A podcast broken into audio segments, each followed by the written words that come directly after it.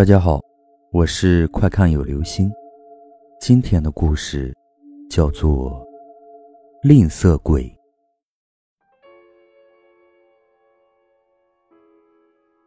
生活节俭是对的，富裕日子要穷着过吗？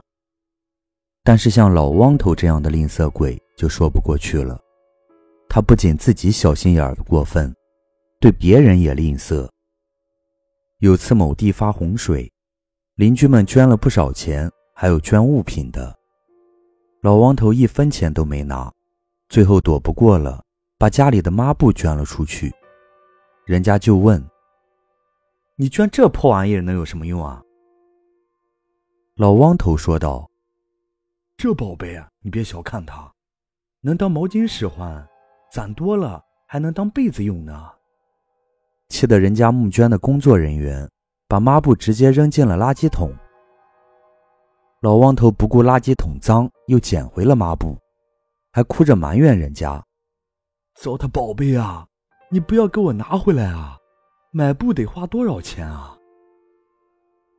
老汪头一家都小心眼儿，他们从不参加别人的婚礼，很怕随份子，也从不参加熟人办的葬礼，为的是不花钱买花圈。他还有个爱好，就是收集别人扔掉的罐头瓶，有些是拿来卖钱的，还有些是给家里当牙缸和饭盒用的，洗脸也用它。此外，买来的大米白面也要放进去。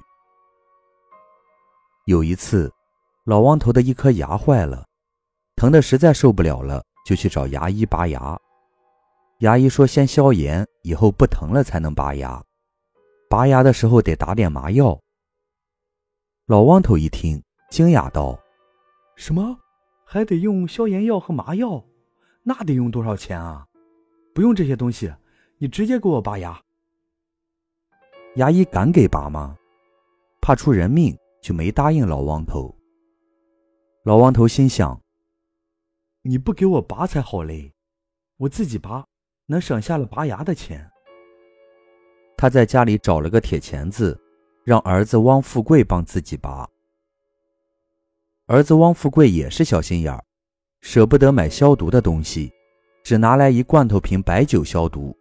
老汪头骂道：“你干什么？这得用多少白酒？那得花多少钱啊？”汪富贵又用盐来消毒，老汪头又大骂：“小兔崽子，你家卖盐的是吧？那盐得花多少钱啊？”这罐头瓶盐是炒菜用的，能用十年呢，赶紧给我放回去，我不用你拔了，我自己来。汪富贵没敢同意，握着铁钳子不撒手，老汪头就抓住他手里的铁钳子拔自己的坏牙，只听到嘎巴一声，一颗大牙掉在了地上。老汪头乐道：“呵呵呵，不错，省了看牙医的钱，这颗牙留着，你们谁牙掉了就用它当假牙。”哎，他妈的，拔错了，把好牙拔下来了。因为铁钳子没经过消毒，老汪头口腔感染，再加上硬拔牙疼得太厉害，没过两天，老汪头竟然拔牙拔死了。临死前叮嘱儿子汪富贵：“我这屋子里的东西都是我自己的，你们不准动。”你们自己也必须省着点钱花，不准买洗脸盆、买牙缸，要继续使用罐头瓶，但不准买罐头，还有不准买墓地。我的骨灰就放在我自己的屋子里，不准买骨灰盒，不准办丧事。我死那天更不准摔盆子。这二百五已经不会说人话了。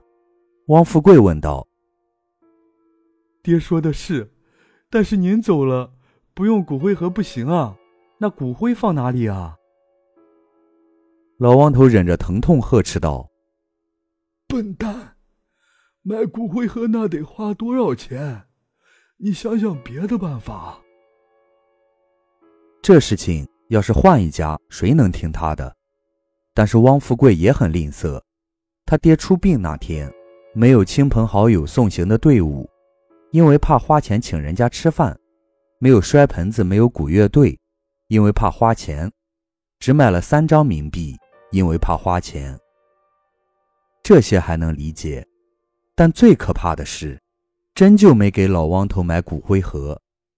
火化场的工作人员把老汪头的骨灰递出来时，没见到骨灰盒，却看见汪富贵拿出个特别的东西装骨灰。人家误以为自己看错了，揉了揉眼睛，再瞅还是那么个破玩意儿，问道：“大哥，你这骨灰盒呢？”汪富贵说道：“骨灰盒得花多少钱？我爹临死前让我用其他东西代替。”火化场的工作人员见了那么多死人，本不拿死人当回事儿，此刻却哭道：“我去，真他妈活见鬼了！”因为没墓地，老汪头的骨灰被放在家里的桌子上。为了省钱，一向不是照片，而是汪富贵自己用铅笔画在硬纸壳上的。日子就这样一天天的过去，要到清明节了，汪富贵突然头疼。他听姑姑告诫：“你爹走的太寒酸了，你怎么能不给烧点纸钱呢？你头疼。”是因为他的鬼魂在折磨你，赶快烧点钱吧。汪富贵觉得有理，买了几张冥币，在他爹的遗像面前烧了起来。可第二天还是头疼，于是汪富贵买了一捆冥币烧给他爹，还头疼，他准备买两捆烧去，头疼的更厉害了。半夜里，屋子没有开灯，外面的月光照了进来。汪富贵跪在他爹的遗像前，哀求保佑自己。忽然，一个影子映在了墙上，却看不到有其他人。这影子仿佛是他爹的身影。影子的嘴一张一合：“兔崽子，谁让你买冥币的？那得花多少钱？以后别买了。上坟地偷别人烧剩下的，多偷点儿，都给我烧来。”汪富贵这才明白为什么头疼。打那天起，再没花钱给他爹烧冥币。但是他爹的鬼魂还纠缠着他们一家。有一次，他儿子买了一串冰棍儿，刚舔了一口，树上就掉下个马蜂窝，吓得他儿子扔掉冰棍儿，跳进了水里，差点没淹死。不远处有个小伙伴听到一个老头的声音围绕着树干。小崽子，淹死你才好嘞！我们家的家业早晚得败在你手上，还买冰棍儿，那得花多少钱？某天，汪富贵媳妇儿把老汪头屋子的门锁打开了，偷了两双袜子。等他上街时，感觉有双手按住自己，他就那么站在街道中央，结果被一辆汽车活活压死了。老汪头的鬼魂对着尸体说。敢拿我屋子里的东西，那两双袜子得花多少钱？汪富贵想起件事情，姑姑汪白还欠他两块钱。汪白说：“我手里没有两块零钱，这么的吧，我拿三两猪肉馅儿，亲自给你包包子吃。”汪富贵怕自己再搭上别的东西，干脆把油盐酱醋和白面藏好，躲屋子里不出来。等出来时，发现。热腾腾的包子已经放在了桌子上。毕竟很长时间没有吃肉了，汪富贵和儿子把包子吃了个精光。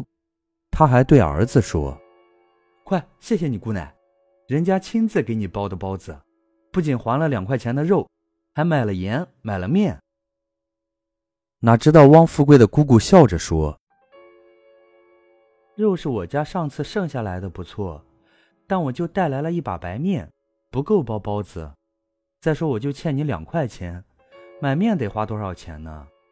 我看你爹那屋子里的桌子上有个罐头瓶，那不就是白面？都反潮起疙瘩了，有的一片一片的，我用擀面杖擀了半天，这才擀碎。不过这面年头多了，得掺进我带来的一把白面，要不然不好和面啊。汪富贵听后哇哇大哭。姑姑啊，我爹屋里头的罐子瓶里装的不是白面，是我爹的骨灰啊！